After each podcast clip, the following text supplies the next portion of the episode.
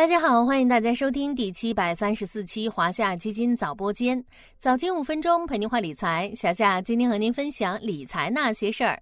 从十一月以来的反弹到最近几天的回调震荡，股市行情还是一样让人捉摸不定。有不少小伙伴最近都有说自己遇到了投资中的困境。那今天咱们就一起来看看这些投资困境究竟是怎么一回事儿，咱们又该如何解决？困境一：表面风光，实则缺乏理财思路。从资产配置的角度来看，缺乏理财意识的表现是什么样的呢？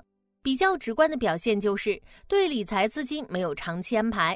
小夏之前跟大家强调过很多遍，投资要用闲钱，也就是五到十年用不到，甚至是十几二十年后才会被用到的钱。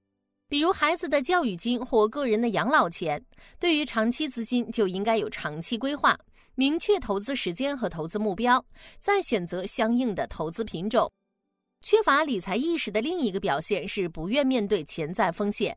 当你购买一只历史最大回撤为百分之二十的基金时，你是否准备好应对未来可能出现百分之二十亏损风险的准备了呢？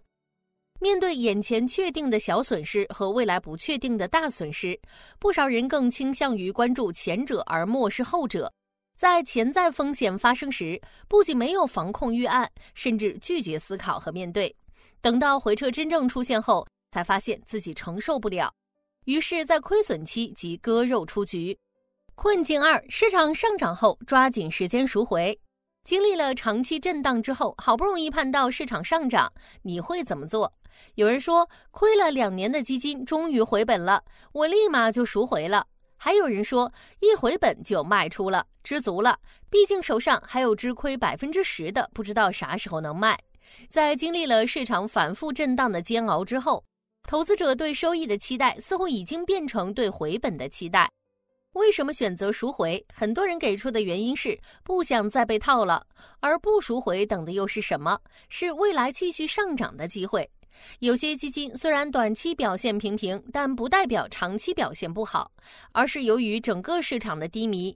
还有一些基金下跌是因为基金本身出现了问题，比如行业长期低迷，或是基金经理的投资策略出现了偏差。因此是继续持有还是赎回？关键是着眼于基金本身的资质，判断基金低迷的原因以及未来是否有上涨的可能，保持理智心态才能做出正确判断。困境三：仓位持续变重，亏损还在增多。A 股自二零二一年开始进入震荡节奏，于是很多基金定投的小伙伴都遇到了类似的情况。随着定投的日积月累，仓位越来越高，亏损却在不断扩大，是哪里出了问题吗？很多人都听过定投的微笑曲线，在市场出现先下跌后回升的行情时，投资者如果一直坚持基金定投，就会经历一个开始亏损、收益、收获的过程。如果将每个定投扣款日的基金净值与最后获利了解时的基金净值用曲线连接起来，就形成了一条两端朝上的弧形，形状像人的笑脸。近两年股市处于震荡下跌期，如果你的基金近两年也在下跌，那么就是处于微笑曲线的左边部分下行趋势，会经历一个浮亏不断扩大的阶段。这个时期正是以较低的成本获取筹码，摊薄成本。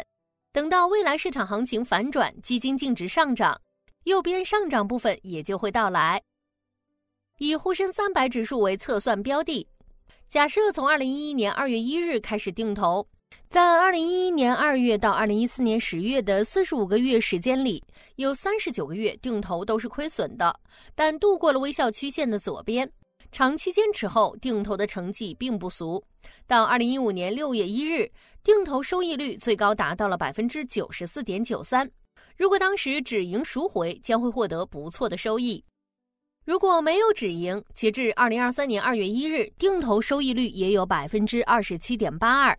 换句话说，短期下跌是为了后期上涨积累力量。面对投资的这几种困境，小夏也给大家总结了两点建议。第一点，要有长线规划，拉长到五至十年，甚至是更长的时间线做投资，以时间为杠杆，让长期资金撬动更大的作用。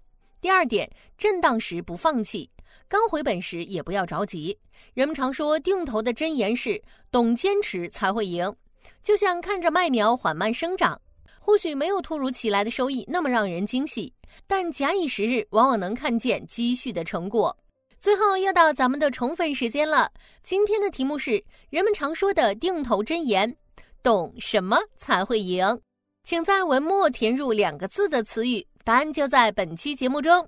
好了，今天的华夏基金早播间到这里就要结束了，感谢您的收听，我们下期再见。